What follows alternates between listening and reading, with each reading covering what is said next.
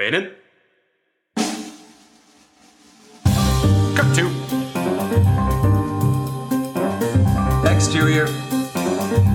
Interior. Restaurant? Bar. Club.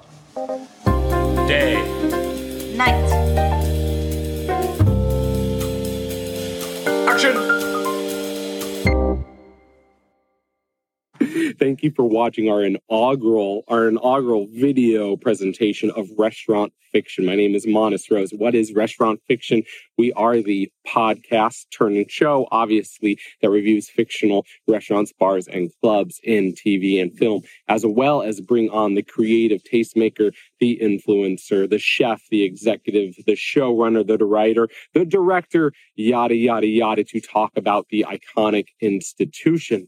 Anyway, who is who is today's guest? It is none other than Quentin Tarantino's mentor. That's what I like to call him. His name is Jon Amiel. Jon Amiel. Well, let's see. He directed. He directed a movie with Hilary Swank called The Core. He directed a movie with Harry Connick Jr. called Copycat, and he directed the Catherine Zeta-Jones and Sean Connery film Entrapment. He is on Restaurant Fiction not to talk about those films, but to talk about the fictional cafe, the fictional cafe called Lucky Cafe from his film, his one of his earliest films, Queen of Hearts. We are doing it at his wife's coffee shop all the way in Santa Monica. It's called Russet Coffee with obviously his wife, Tara. They were incredibly kind to us at Restaurant Fiction, provided some of the best scones, provided some of the best cups of Joe in all of California. Honestly, before we even start, get your butts to Russet Coffee. Do yourselves a favor. Even if you don't live in the SoCal area, we'll just fly, go to Russet Coffee, go back to wherever you live Trust me, you'll die happy because of it. All right, that's enough about us. That's enough about our incredible introduction. I mean, John and Tara are all over the place. Just even meet them at Russet Coffee. We're going to get to this awesome conversation, break down the Lucky Cafe, break down Russet Coffee, and just talk about life. All right, thanks for watching. Guys, gals, when you're in London, coffee shops are a dime a dozen. Let's just say, like, as soon as Starbucks came on the scene 30 years ago, boom, boom, boom, boom, boom, you know?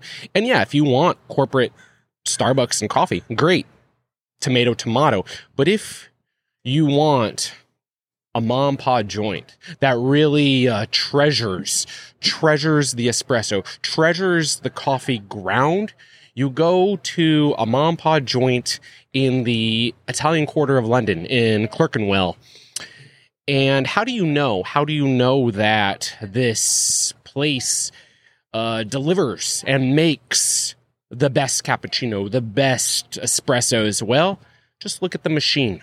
You see, the machine has a name La Bella Macchina, the beautiful machine. You see, this is, uh, and also when you look at it, you you see this beautiful bronze or gold plated machine and there is an eagle at the top. And an eagle signifies that this machine is made with the ultimate craftsmanship the ultimate art and the fusion of all things coffee and espresso. And what is also great and beautiful about this machine well guess what? It's not automatic it is manual. It is manual to a T. So it takes an artisan in a way to make a, uh, your cup of Joe, if you will, your espresso, your double shot. And what am I trying to say here? Because that means your water temperature is going to be perfect. The pressure is going to be perfect. There's going to be an ebb and flow. There's going to be this just amazement because when you get either your cup, either a little bite size or a cappuccino, well, it's kind of like the contents inside the Holy Grail. It's going to be dark, it's going to be rich, it's going to be creamy, it's going to be Goldilocks. It's going to be just right. Now, so what are we trying to say at Restaurant Fiction? Well, you know, to run a small mom pod joint like Russet Coffee, where we are right now, or like the Lucky Cafe, it's not all sunshine, rainbows, and lollipops. But when you put uh, the love in coffee, it truly, truly shines. All right, so we are talking to the director of Queen of Hearts, which features the Lucky Cafe, the fictional restaurant of the director's work. Jon, Amiel, Jon, how was that review of your coffee shop, the Lucky Cafe, and your movie? How was that review? No. Yeah, not bad. We've had better, um, but I'll take it. Um, no, it it, it it was great. Um, it'll do absolutely fine. And what you say about the coffee is true, but really, I think why people come to neighborhood cafes like the Lucky Cafe, or indeed like Russet Coffee right behind me, it's about a lot more than the coffee. It's really a, a, about a vibe that's generated by the people that run the, the place. And, you know, fine, if you're in a foreign city and you see a Starbucks and it's a familiar name and you want a familiar taste of fairly mediocre coffee, then then good luck to you. But places like the Lucky Cafe and places like this really cater for a community. And and they work best when they're plugged into that community. The Lucky Cafe, um, you know, run by Italian immigrants for immigrants, create, you know, a place where where people come and do sit and play cards all day and nobody gives them shit. Or or you know, a place like this where where all the local neighborhood now come just to hang, to see and to be seen. Um, that's what really good uh, local cafes are about. They're, they they you're right. They're about love, but it's not just the love that goes into the making of that cup of coffee. You know, fresh baked food, handmade sandwiches. That's what you, you you know. A sense of home is really what you're looking for. And what are your ways of making it more than just a place for characters to talk? Well, there's a huge challenge with the restaurant. You know, um, as a director, I I generally deplore scenes where people are sitting at a table and talking to each other. There's no new shot. Sorry, guys. do. You know, I loathe and, and despise those awful tracking shots where you follow a bogus waiter, you know, in order to get to the table, and that's supposed to be your establishing shot. Um, you know, um, it essentially you're kind of stuck with two people talking to each other at a table the moment you get to a restaurant. So the challenges are to create any kind of dynamism. Um, yes, I could get up and you could track me over to the counter where I pick up my cappuccino and my uh, uh, uh, cranberry orange scone. Um, hardly the stuff of great drama. Um, but I think the, the fact is that, you know, unless you're shooting a scene like Goodfellas, where the guys hang out in this club cafe and that's where the shootings happen and and uh, Michael Imperioli gets a bullet in his foot from Joe Pesci.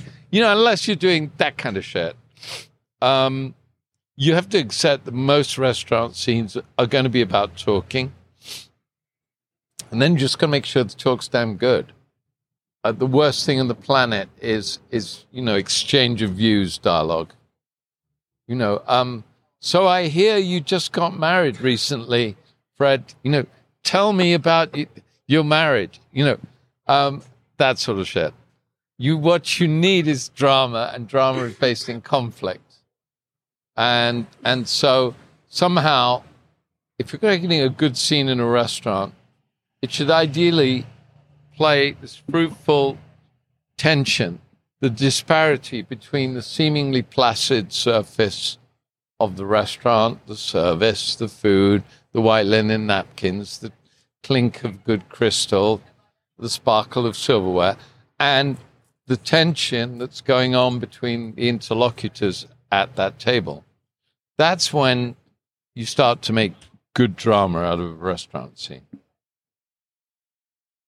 Quentin Tarantino publicly has complimented you on giving him writing advice on Reservoir Dogs. Where, where did you do that? I, I, I've ne- I didn't know that. Yeah. When, when you you Um, told you told I- me that in the email, I, yeah, very pleasant. I went, It- oh, that's nice. yeah. I- Yeah. You, it. I mean, there was several movie blogs. I, I literally, I googled, um, I pretty much just yeah Googled you, and then I also just Googled you and other amazing directors, and that was uh it was like synonymous. Your Yeah. name and his name was like okay, awesome.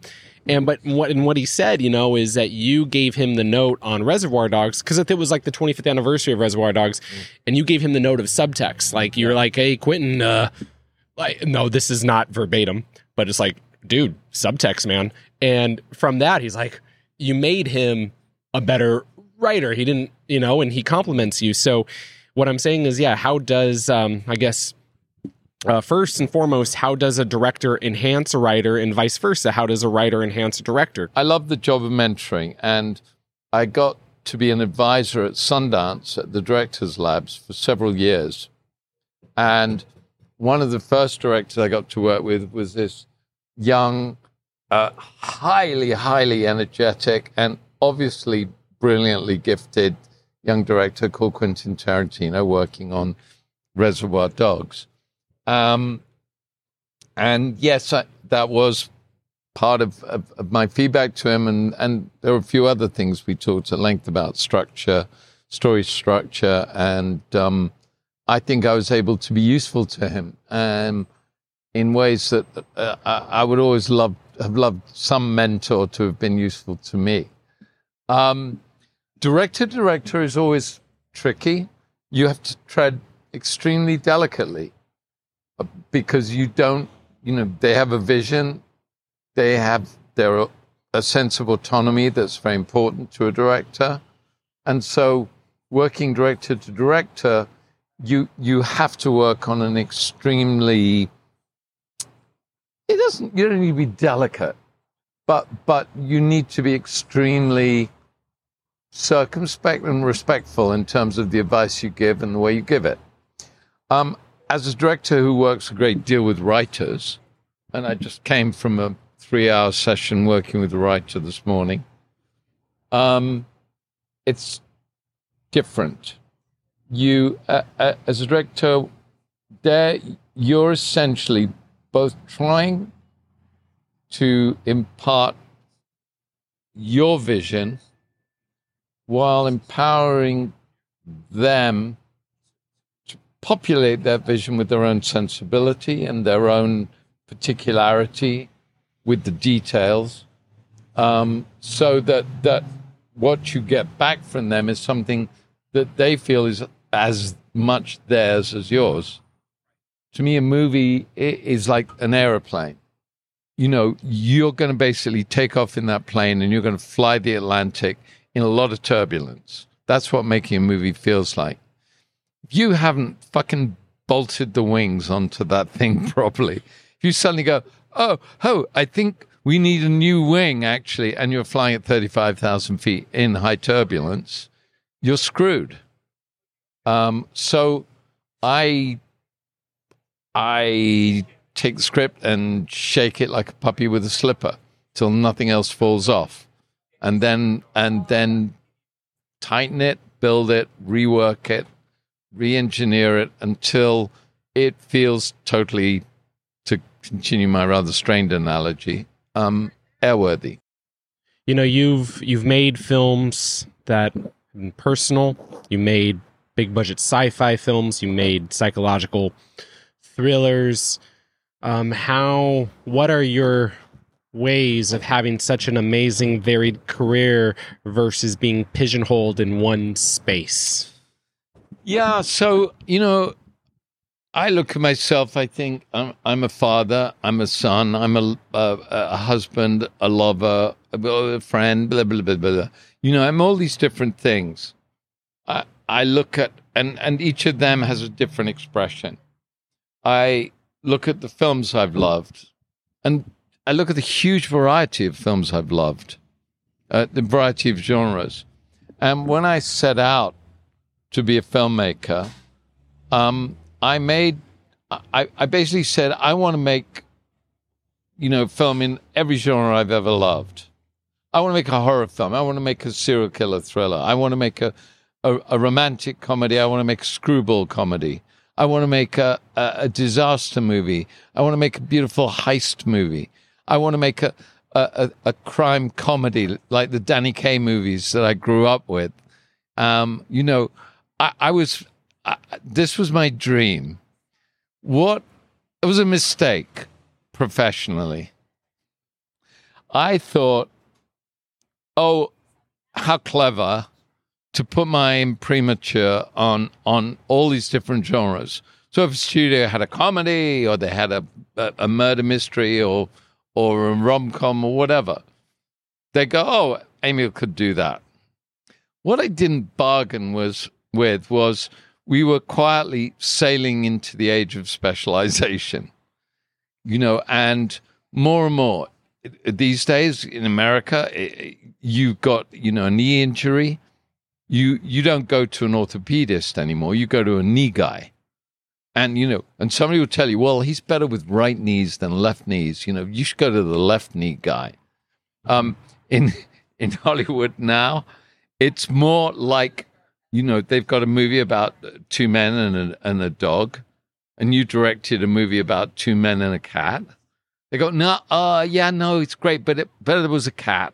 We we want a guy who did the two movie, two, you know, the two guys in the dog movie. Um, they're looking for the in a world where the outcome of, of, of green lighting a movie is so desperately uncertain. They're looking for certainties.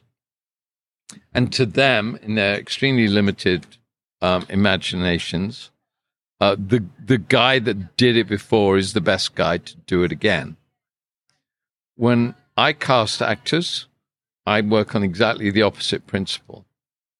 I will, you know, if if somebody comes in to me and she's always played blonde ingenues, and she's coming in for a blonde ingenue, I'm looking at thinking, why would I do that? It, she's going to be bored. I'm not going to be excited, and the audience is not going to be surprised. But what if I cast that blonde ingenue as the psychopathic nanny? As Curtis Hanson had the good wits to do with Rebecca De Mornay in The Hand That Rocks the Cradle, for example. Now it's interesting. Now, because artists, actors, directors work best when they're scaring themselves. And you're scaring yourself because you're going to somewhere you've never gone before. But from that element of fear comes excitement. And in that excitement, there's a freshness, there's a rawness, there's something that an audience will actually feel. I'm unrepentant about my choices, even though it's not helped my career. I continue to love to scare the shit out of myself in the choices of movies I make. And one of the ways I do that is by by doing something I've never done before and feel in the doing of it, I, I learn a lot. How did how do you put I guess love into everything you make? Like how do you put that awesome Tara love into everything you make creatively, um, culinary wise, whatever? Okay, well that's an easy question because um, it's it's easy because I love what I do and and um, love everything that I make, and it's a labor of love for me. I can vouch for that because she most mornings has to get up at five in the morning to start baking fresh. Um, you know, you can only do that and keep smiling at customers all day if you actually love what you're doing. Um, also, having watched Tara, you know, fight with with owners of restaurants that she's run because they want to substitute materials from Costco or or Smart and Final when she wants, um, you know, well grown, you know, fresh farm eggs and Strauss Farms yogurt instead of generic yogurt, and watching her choose her ingredients with love and respect for the people that are going to eat her food. That's where I also see the love going in. How did both of you find your voice, your creative voice, and you can and how would you describe that voice? Yeah, sure. Well, it, you know, it's hard. It's very competitive out here, and people want to always take the easy way out. And I think being original and sticking to your true roots and staying at it, people really appreciate that. I think Tara also has a really good sense of who her customers are.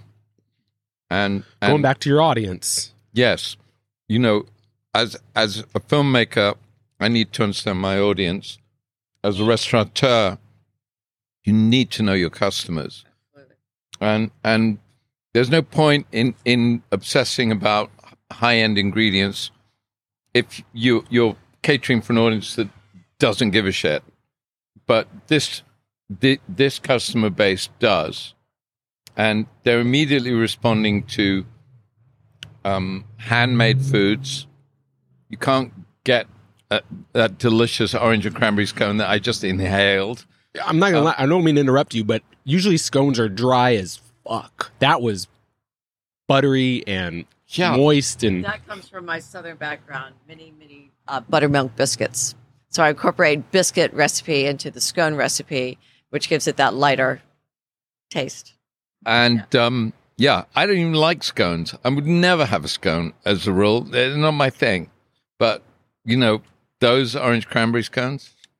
So yeah, it's it's about knowing your audience, knowing your customer, and um, I I think that in our very different ways, that's what we both try and do. Yep. Uh, you have a choice of getting advice from your either your 18 year old self or your 90 year old self. And remember, your 90 year old self is lucid. They're healthy. They're, they're everything is working in good order. Who are you receiving advice? I'd probably lucid? tell my ninety-year-old self to fuck off with your wisdom and your your kind of all that wise bullshit.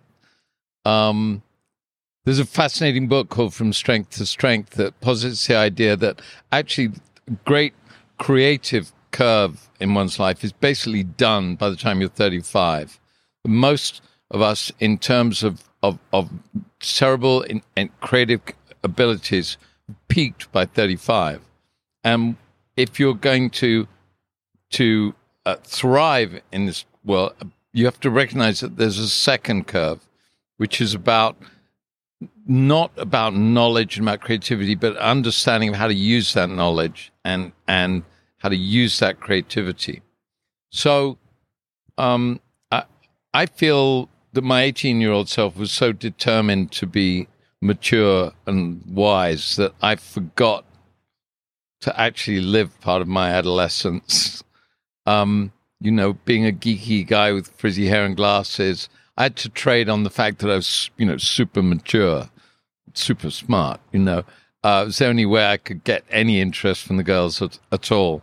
Um, and um, so I think there was a part of me, in me that I forgot to really celebrate. That was wild, naive, but highly energized, and uh, I kind of feeling like I want to celebrate that part of me now. Yeah. What question to both you am I not asking?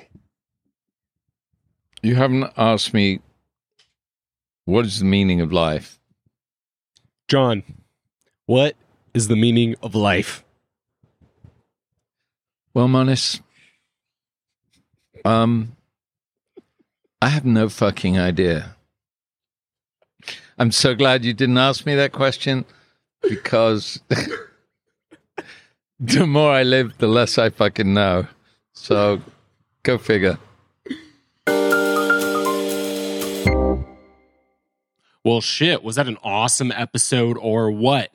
First of all, thank you, thank you, thank you to Jon and Tara for talking to us at Restaurant Fiction. Thank you to you, the watcher, the audience, the listener, for, yeah, watching this episode, for listening to this episode.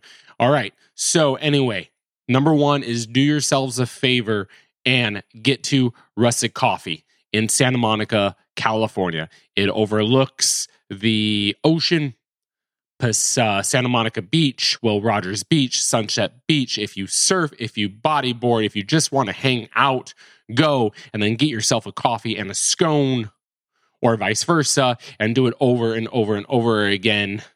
Trust me, your body, your soul, your spirit will thank you. That's right. Tara's Joint, Russet Coffee, Santa Monica, California. Number two, check out Jon's work. Not only Queen of Hearts, of course, that one, but all of his work. He directed a slew of movies and so much, so many episodes of great television. And as for us at Restaurant Fiction, you found us. Thank you. Thank you for listening. Thank you for watching this inaugural episode of, yeah, we're going live. This video visual element. We've been scared for some time. We're getting past that fear and we're putting a face to the logo, to the voice. But if you want to at least listen to more before we actually have more of these visual episodes, well, guess what? We're on the Spotify, we're on iTunes. Like, subscribe to us, leave a comment. I believe I'm supposed to point here or there or there. I'm going to figure that out later. You know, working out the kinks to this anyway. We have well over 80 episodes. Pick and choose, listen to them all. If you have a comment, concern, email me. My name is Monis at restaurantfiction.com. Thank you for listening. Thank you for watching. And as always, keep it real, keep it fresh, and keep on the flip side. Cut to Exterior. Interior. Restaurant? Bar. Club. day. Night.